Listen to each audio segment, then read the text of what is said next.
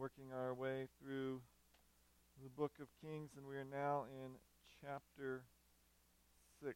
We will begin by just reading verses 1 through 10. God's word says, In the 480th year after the people of Israel came out of the land of Egypt, in the fourth year of Solomon's reign over Israel, in the month of Ziv, which is the second month, he began to build the house of the Lord. The house that King Solomon built for the Lord was 60 cubits long, 20 cubits wide, and 30 cubits high. The vestibule in front of the nave of the house was 20 cubits long, equal to the width of the house, and 10 cubits deep in the front of the house. And he made for the house windows with recessed frames.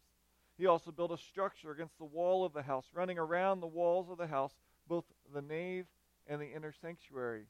And he made side chambers all around. The lowest story was five cubits broad, and the middle one was six cubits broad, and the third one was seven cubits broad. For around the outside of the house he made offsets on the wall in order that the supporting beam should not be inserted into the walls of the house. When the house was built, it was with stone prepared at the quarry, so that neither hammer nor axe nor any tool of iron was heard in the house while it was being built. The entrance for the lowest story was on the south side of the house, and when one went up by the stairs to the middle story, and from the middle story to the third. So he built the house and finished it, and he made the ceiling of the house of beams and planks of cedar. He built the structure against the whole house, five cubits high, and it was joined to the house with timbers of cedar.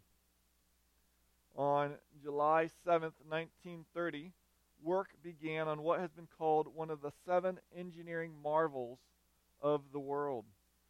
the next five years, over 21,000 workers would work so quickly that they finished the project two years ahead of schedule.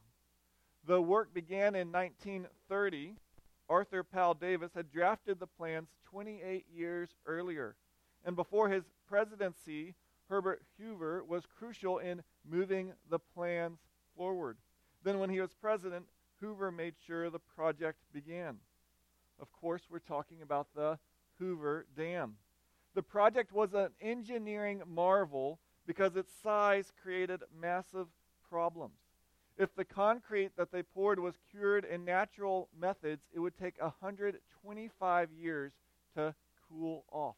And so they ran 600 miles of steel pipe throughout the concrete, which they then ran river water through. And also, every day they made a thousand pound block of ice and they melted it and would run it through these pipes to help cure the concrete. When the concrete had all been poured and they had sufficiently run water, they then shoved with pressure guns concrete into these 600 miles of pipe to reinforce the dam.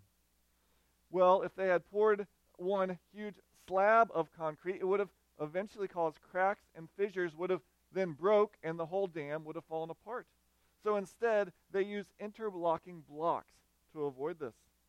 Without Semco to help them, they had to have two construction, uh, concrete batch plants made there. And they would every day have concrete made off site, shipped in by railroad, and then lowered down to the pour. At peak production, they were pouring a railroad truck of cement every 78 seconds. If you took all the concrete and made an 8 inch thick road 16 feet, of, 16 feet across, it would go all the way from San Francisco to New York City, or another direction from Seattle to Miami. If the heat produced from curing the concrete had been concentrated in one oven, you could have baked in it 500,000 loaves of bread for three years. This dam is now 80 years old and is still producing electricity for over a million people every single year. And we marvel at these engineering feats and go, wow, it's amazing. You go and look at it go, how did they do this all the way back then when we think they were so dumb and yet they build this amazing thing? How did they do it? And yet, though we find it fascinating, many of us don't draw spiritual lessons to be learned from construction plans. They seem fascinating, but maybe not much to do with our life. And yet, I come to you this morning with the proposition that God wants you to grow, to learn more about Him from the construction plans in 1 Kings chapter 6. Now, that may seem an odd proposition, but what we're told in these verses is not just how it was built and how big it was and what materials were being used. We are told that, but we're ultimately being given pictures of who God is and how he relates to people. Know, the construction is reminding us about God's faithfulness to his promises to make a permanent place, to give permanent rest to his people. It's telling of a place where holy people can dwell and be in the presence of God. If you have a bulletin, on the last page should be an outline. And there you'll see these three kind of themes as you go throughout this chapter. In the first 10 verses that we read, the author focuses on the exterior of the building, and he's going to focus in on God's promised rest. Then in verses 11 through 13, he talks about the foundation, the need for holiness.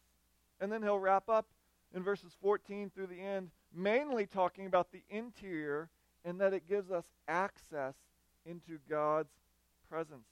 But it begins here in chapter 6 with an interesting note. It says, In the 400, 480th year, after the people of Israel came out of the land of Egypt, they begin to build. Why in the world does this get mentioned? Well, to understand it, we actually have to understand another time this was done. We're not going to turn there, but you could turn to Exodus chapter 12. In Exodus chapter 12, verse 40, it says this The time that the people of Israel lived in Egypt was 430 years. At the end of 430 years, on that very day, all the hosts of the Lord went out from the land of Egypt. In Exodus 12 and 1 Kings 6, we're not just giving us dates so we can do chronology, though they were doing that, and I'm not denying that. But what they were ultimately doing is pointing back to God's promises. Because Exodus 12 is rooted in God's promise in Genesis 15 to Abraham that his children, his descendants, would dwell in a foreign, foreign land for over 400 years. And so as they left in Exodus 12, the verse telling of their time in the land was a reminder of God's promise. And so now in 1 Kings 6, similarly, they're being reminded of a promise. I think we could find that promise in Exodus 3 when God appears to Moses at the burning bush and he says to Moses, I have come down to deliver them out of the hand of the Egyptians and to bring them up out of the land to a good and broad land, a land flowing with milk and honey. And God has kept that promise. As we saw last week in 1 Kings 5, God has given them rest on every side. Thus, just like in Exodus 12, when God kept his promise for 400 years. Now, here in 1 Kings 6, God has showed he's kept his promise for 480 years. They now have rest. Now, you might be thinking, well, they've been in the land a long time. They've already been there. Except it might be similar to a military couple. Imagine a military couple has lived, they've gone all around the globe serving, and they retire, and they've lived in their retirement home for three years. And one day, the husband's sitting there, and the wife comes in and says, We're done packing. And he goes, What are you talking about? We, we've been here three years. What do you mean we're done packing? She goes, I just took the last box, and I finally got it set up. Everything is gone. No more boxes again. Well, on one level, they finished packing three years ago. But on one level, it is now permanent. Every single box is gone.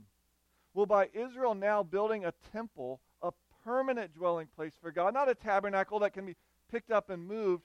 It's symbolizing we are permanently here. God has given you his promised rest, so promised that you can build a stable, permanent house.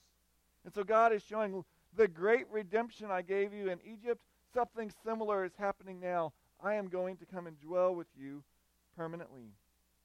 And yet God's timetable rather surprises us when we reflect upon it. If we went back 400 years, we're talking about the time of the Jamestown settlement, Plymouth Rock. If we went back 480 years, we'd be in the time of the Protestant Reformation. And yet, though it has been 480 years, God never forgets his promises. You know, sometimes we have to keep reminding people of their promises because they want you to forget them. So we keep saying, hey, you remember you promised you were going to do this? And we keep reminding them over and over. Sometimes we hope that others will forget our promises because we actually don't want to fulfill anymore. But God never forgets. God never hopes that, uh, I hope they don't remember that one. God always keeps his word.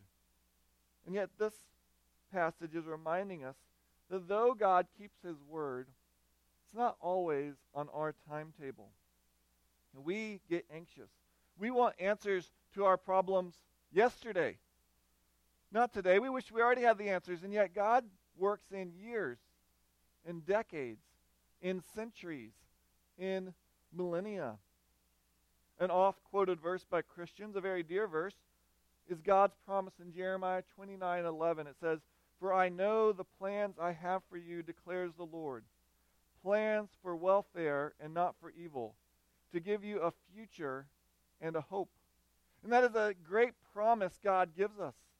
And yet if you go back one verse, Jeremiah 29:10, it begins this way: When 70 years have come, I will visit you and I will fulfill my promise to you. God works in decades. For those of us concerned about our health, we want our pain to go away this week. And yet God may have that pain for decades. For those of us concerned about our finances, we may want to be stable this year. And yet God may have that for you for years. For those of us concerned about politics, we may want change leadership in the next election cycle. And he may have great promises 70 years from now in 2090. And he's answering our maybe our prayers today, but not on our timetable.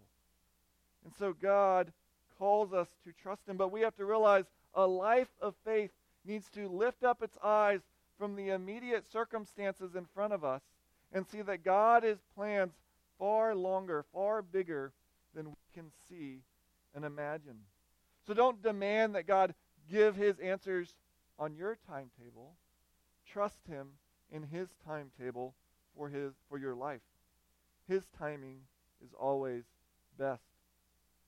Well, following this important reminder of God's faithfulness in verse 1, to give them this promised land, to give them the promised rest in the land, the author begins to give a tour of the exterior of the house. And he says it's 60 cubits long, 20 cubits wide, and 30 cubits high. Now, I'm sure almost all your Bibles have a little footnote that say a cubit is one and a half feet. So to convert this, and I'll just say everything else this morning if I give dimensions in feet, that would mean this building was 90 feet long, 30 feet wide, and 40 feet, 45 feet high. Now, if you were of the type who would go out and measure the church building, you might find it's 155 feet long, 55, sorry, 50 feet wide, and about 30 feet tall. People wouldn't go on the roof on a windy day to figure such things out. So they'd estimate, after a couple measurements, 30 feet. So, nonetheless, the point is this building is longer and wider than the temple. It is not as tall, though. And so, this temple that is being described for us, though a beautiful building, though intricately designed, was not a massive in size building. It was one that was beautiful to God, but it was not one, and yet in which was massive, though it later would be. And the complex of the temple would have been much bigger with all the outbuildings and all the other things that went along with it. But the author goes on and he tells of exterior walls and windows for light and storerooms, and that this was a three story complex. And yet, one fascinating aspect of this temple is seen in verse 7. There it says, When the house was built, it was with stone prepared at the quarry so that neither hammer nor axe nor any tool of iron was heard in the house while it was being built. Every single stone, every piece of wood was measured, precisely cut, pre-fit, taken apart, and then taken to the temple. Though not of the same holiness, this last year my family wanted to build some more deer blinds for where we hunt. And yet to get to the locations You have to walk on stony paths where there's a lot of brush, and you can't carry a deer blind that far. So we, we meaning my dad, brother, and someone else, built deer blinds. They constructed them at my dad's house, and then they took them apart. And they took one by one with a wheelbarrow, glad they did it, out to the site, and then they assembled the materials. Now, they had to do that out of necessity, necessity of getting the materials there. The temple had no difficult path. The necessity of the temple is that this is God's dwelling. This is a holy place. In our culture, we've kind of lost the distinction of sacred places. Everything has kind of become the same, and yet we still kind of have an idea of this when you go to funeral homes. When you go to funerals, most people still know as you go in, you talk in hushed tones. This is a serious event. Someone has died, and we don't just come in and act like we're at a party. This is a serious place. And the place where God dwells is so serious, it is so holy that they don't want tools like any other construction site. It must be set apart to the Lord.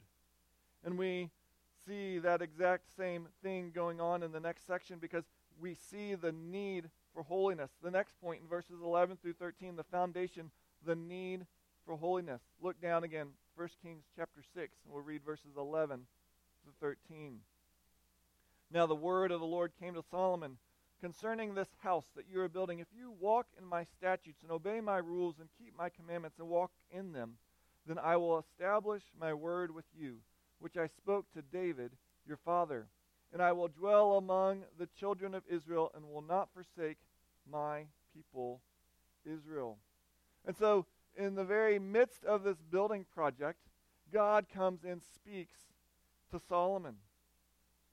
If Solomon does this, if he leads a holy life, then God will establish his promise that he gave to David. And as you read these verses through, at first it seems that verses 11 through 13 are a little out of place. Because if you look at verse 9, it tells you that they finished the building and they built the house. And then if you look at verse 14, it says, So Solomon built the house and finished it. So why in the world would you say that, have these verses, and then say it again? Well, it's putting right in the middle, right at the heart of the text, an important reminder. And that is that the temple is just going to be like any other building if they don't realize that they need to be holy to be in God's presence, that they need to lead lives of holiness. And this theme comes right at the heart of the passage, but it's really a theme that runs throughout the Bible. You remember when God removed Adam and Eve from the garden, it was because of their sin.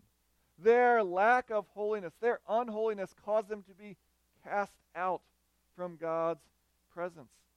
When Moses sees the burning bush and God speaks to him, the first thing he says is, Take off your shoes because you are on holy ground. Now, it wasn't that that ground was any more holy than any other ground, it's that God was there. And God's presence made it holy. And so Moses shouldn't have anything like filthy sandals touching it. When God did redeem Israel, when he brought him out of Egypt, he said these words to them in Leviticus 26 words telling them promises of blessing if they obey and warnings of judgment if they disobey. Leviticus 26 says, If you walk in my statutes and observe my commandments and do them. And then he says, All these wonderful things that will happen. And it gets highlighted in verse 11 12 I will make my dwelling among you.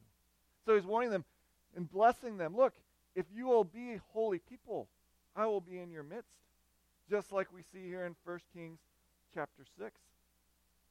Thus, God made clear to them when they entered the land, you must be holy. When he's building the temple, you must be holy. And then when they are actually kicked out of the land, he makes it clear it is because of their lack of holiness. Keith read for us earlier Jeremiah chapter 7. And there, God spoke to them and says, Thus says the Lord of hosts, the God of Israel, amend your ways and your deeds, and I will let you dwell in this place. Do not trust in these deceptive words. This is the temple of the Lord. This is the temple of the Lord, the temple of the Lord. In other words, Israel was living rebelliously against God, but they kept acting as it's okay. The temple's here, God's here, it doesn't matter what we do. They thought they had power merely because God's house was there. It would be like thinking if I go buy a battery and plop it somewhere in my car, my car has power. Well, the battery has to be connected. And not only does it have to be connected, there can be no corrosions on the terminals. You know, when we are unholy in our lifestyle, we are corroded in our terminals, so to speak, with God. A temple without corresponding lives of holiness is as pointless as a battery with corroded power lines. Of course, the point is not that they could limit God by any way. He can act when and how he wants. Yet God has made clear he is with those who are holy. Thus, Jeremiah 7 continued warning in verse 22. He says, For in the day I brought them out of the land of Egypt, I did not speak to your fathers or command them concerning burnt offerings and sacrifices, but this command I gave them Obey my voice, and I will be your God, and you shall be my people. And walk in all the ways that I command you, that it may be well with you. Now, this isn't just an Old Testament theme, like, well, God used to relate to us as holy people, but now Christ has come and that's all done away. Well, even in the New Testament, we see this. In Luke chapter 5, Simon Peter, the fisherman, has fished all night. And then Jesus teaches in the boat in the morning, and the disciples are cleaning their nets. And Jesus says, Simon, throw your nets back in the water. And Simon says, uh, Lord, we fished all night, i.e., that's when you go fishing and we caught nothing. And we just cleaned our nets. We don't want to get them dirty again. He says, But Lord, if you tell me to cast in the nets again, I'll do it. And Jesus says to do it. And they throw in their nets, and they expect uh, nothing, and the nets are taut. So taut that they can't pull them in. So tight, they have to call fishing friends over to come, and they fill two boats so full they start to sink. And Peter recognizes something. This wasn't that Jesus had early sonar so he could test where the fish was. This wasn't that he somehow knew spawning techniques of the fish and he knew they were in the morning and they just weren't aware of this understanding of fish. It was that only God could know this. And so what does Peter do? He whipped out a contract and said, We're going to be the richest fishermen on Galilee. Just sign here once a year and we're, de- we're good. No, he fell on his face, it says. And then he said these words Depart from me, for I am a sinful man, O Lord. He recognized if you are in God's presence, you must be holy. And he knew he wasn't, and so he fell on his face. He couldn't stand. He had to bow before God because he was unholy. R.C. Sproul writes Sinful men are not comfortable in the presence of the holy. The cliche is that misery loves com- company. Another is that there is fellowship among thieves. But thieves do not seek the consoling presence of the fellowship of police officers. Sinful misery does not love the company of purity. We notice that Jesus did not lecture Peter about his sins. There was no rebuke, no word of judgment. All Jesus did was to show Peter how to catch fish. But when the holy is manifest, no words are needed to express it.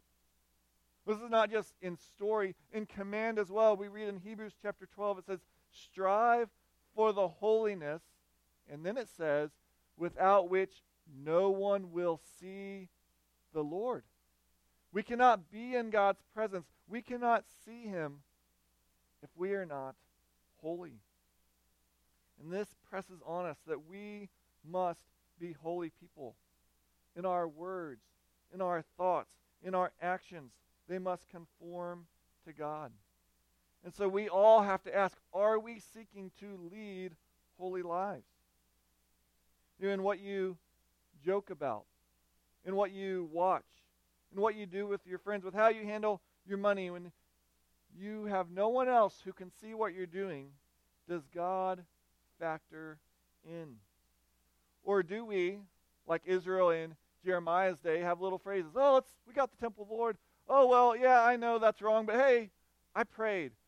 I prayed to Jesus. I accepted Jesus. I accepted Jesus. And we shrug off sin as it's no big deal because I did this thing. I did this thing.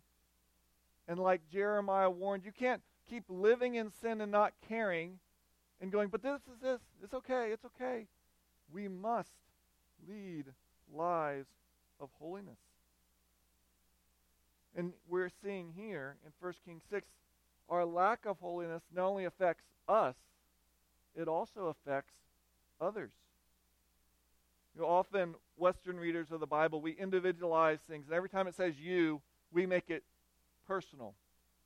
You, and we think me. And yet, sometimes we need to realize the other way, because in verse 12, God is speaking to Moses, and the you is singular. God is telling Solomon, You, Solomon, as the leader of Israel, you have an especially important role in leading a holy life. The Scottish pastor Robert Murray M'Cheyne said, My people's greatest need is my personal holiness. You fill that in wherever you are a leader. Your workplace's greatest need is your personal holiness. My family's greatest need is my personal holiness. Wherever you are, the greatest need for you is your personal holiness. This is not to deny that individual sin of people who aren't leaders affects others. Joshua 7, we see Achan, who wasn't a leader, and his sin affected all of Israel. But it is to realize the greater your influence, the greater your sin will have an effect. And yet, some of you are saying, Hold on, Pastor Jeremy. I have my notes from last week, and you said last week the foundation of the temple was God's promises. Now, this week you're saying the foundation of the temple is our holiness. Come on. Can't change the point week to week. you got to say the same thing. So, is the foundation of the temple God's promises, or is the foundation of the temple our holiness? Yes. To understand this, we really need to understand the way the Bible, the way God works with us. And one quick way to see that is to consider the Ten Commandments. You know, often when people think of the Ten Commandments, they begin with the first one You shall have no other gods before you. But we should really begin the Ten Commandments where they begin, and that is with, And God spoke all these words, saying, I am the Lord your God, who brought you out of the land of Egypt, out of the house of slavery. Then he gives the Ten Commandments. In other words, we need to notice that the Ten Commandments begin with God reminding them of his prior kindness, his prior redeeming love that delivered them. And then he says, Remember how I saved you? Remember how I loved you? Now, in response, go obey these commandments. He does not say, Hey, Israel, hear these words. If you want me to redeem you out of Egypt, here's 10 commands. And when I'll come and check in every once in a while, and if you're doing well on these 10 commandments, then we'll consider redeeming you from Israel. No, God first saves his people, and then he says, in response to that, lead holy lives. And the same thing goes throughout the Bible. God first tells us of his love, his promises, and those are the foundation that we build on. So it is, yes, we must lead holy lives because God worked holiness in us. As it says in Philippians, we work because he works in us. And so we must see, Solomon must see, God is saying, that yes, build on God and in response of what he's done, continue to lead holy lives. Well, why? Well, because really, all of this, the whole temple is about having access into God's presence. And we see that lastly, the interior. Now, I'm not going to read all of these verses. There many good things to see. But I want to highlight some of the main things. In verses 14 through 16, you read over and over of all this cedar being placed in the temple. In verse 18, we read of beautiful gourds and flowers that are carved into the wood. And then in verses 19, he begins to zoom in, so to speak, and focus on the inner sanctuary, what was in the tabernacle called the Holy of Holies. In this room, we are told in verse 20, is a perfect cube. It's 20 by 20 by 20 in cubits, or 30 by 30 by 30 in feet. And well, everything outside of this room was wood and no stone could be seen. This room had wood that was completely covered in gold. And the main thing in this room was not the gold, it was in the center of the room, and that was the Ark of the Covenant. What is the Ark of the Covenant? Well, we're told about it in Exodus chapter 25. It was this box. It was about three, a little over three and a half feet long and a little bit more than two feet wide and a little more than two feet tall. And like many things in the temple, it was made of wood and then covered with gold. And yet the ark's holiness was seen in a couple ways. One was no one could carry it except the Levites. And they even couldn't touch it. They had to slide poles through, and they had to wrap a veil around it so no one could see it and they could carry it. Now, unlike Indiana Jones depictions, the box was not empty or filled with sand, but the box held three things. It held the Ten Commandments, it held Aaron's staff, and it held a jar of manna. And these items were all specific, they all pointed to something. The manna was given after Israel complained to God that he wasn't caring for them. Aaron's staff was there. It had budded because it was a test when they were saying, Aaron shouldn't lead us, we should have other leaders. They were doubting God. The Ten Commandments remind them of how they should live. One commentary notes the pot of manna was an uncomfortable reminder that despite what God had provided for them, the Israelites had rejected God's provision. The staff reminded the Israelites that on more than one occasion they had rejected God's authority. The stone tablets in the ark were a reminder that the Israelites had rejected God's right standard of living. And so while they're all reminders of their sin, they're also reminders that they could trust God because God will provide like he did with the manna. He will guide them like he did with Aaron. He will give them good laws to follow. And yet the most important part of the Ark of the Covenant was the covering, what went on top of it. If we all read our Bibles out loud, we'd hear it called various things. Some versions call it a cover, others call it a mercy seat, some call it an atonement cover. They're all trying to capture the root idea, and that is that the word used is this idea of covering. But it wasn't just like covering a table, it could be used to cover sin, as in the idea of an atonement. And this covering on the ark was more than just keeping the dust off the things inside. The cover functioned as a way to show that they had peace and friendship with God. Peace that came because of God's mercy by his covering of their sin. And overshadowing this Ark of the Covenant, there were two cherubim that we see also in this chapter. So let's put all this together. So here was this box that was in the place where once a year the high priest would come in and he would sprinkle the blood of the sacrifice of atonement on it. And what is going on is God metaphorically is looking down from heaven. And when he looks down at the Ark of the Covenant, what does he see? He sees manna because they don't trust him. He sees a staff because they reject his authority. He sees commandments that they fail to obey. And yet, then, what does God do? On top of all that, he puts a covering, and he has put on that the blood of the Lamb. So when God looks down, again metaphorically, he no longer sees the reminders of Israel's sin he sees the blood that is spread on top, covering their sin. And God is giving them and us a picture that yes, we have sin, but He, in His mercy, has made a way for it to be covered so that He no longer sees our sin. He sees the blood that has paid for that sin, the blood of the Lamb that will ultimately be the blood of Jesus, the Lamb of God who came to take away the sin of the world. And so, anyone who trusts in Jesus, God does not look down and see your sin. he sees the blood of Jesus over your life.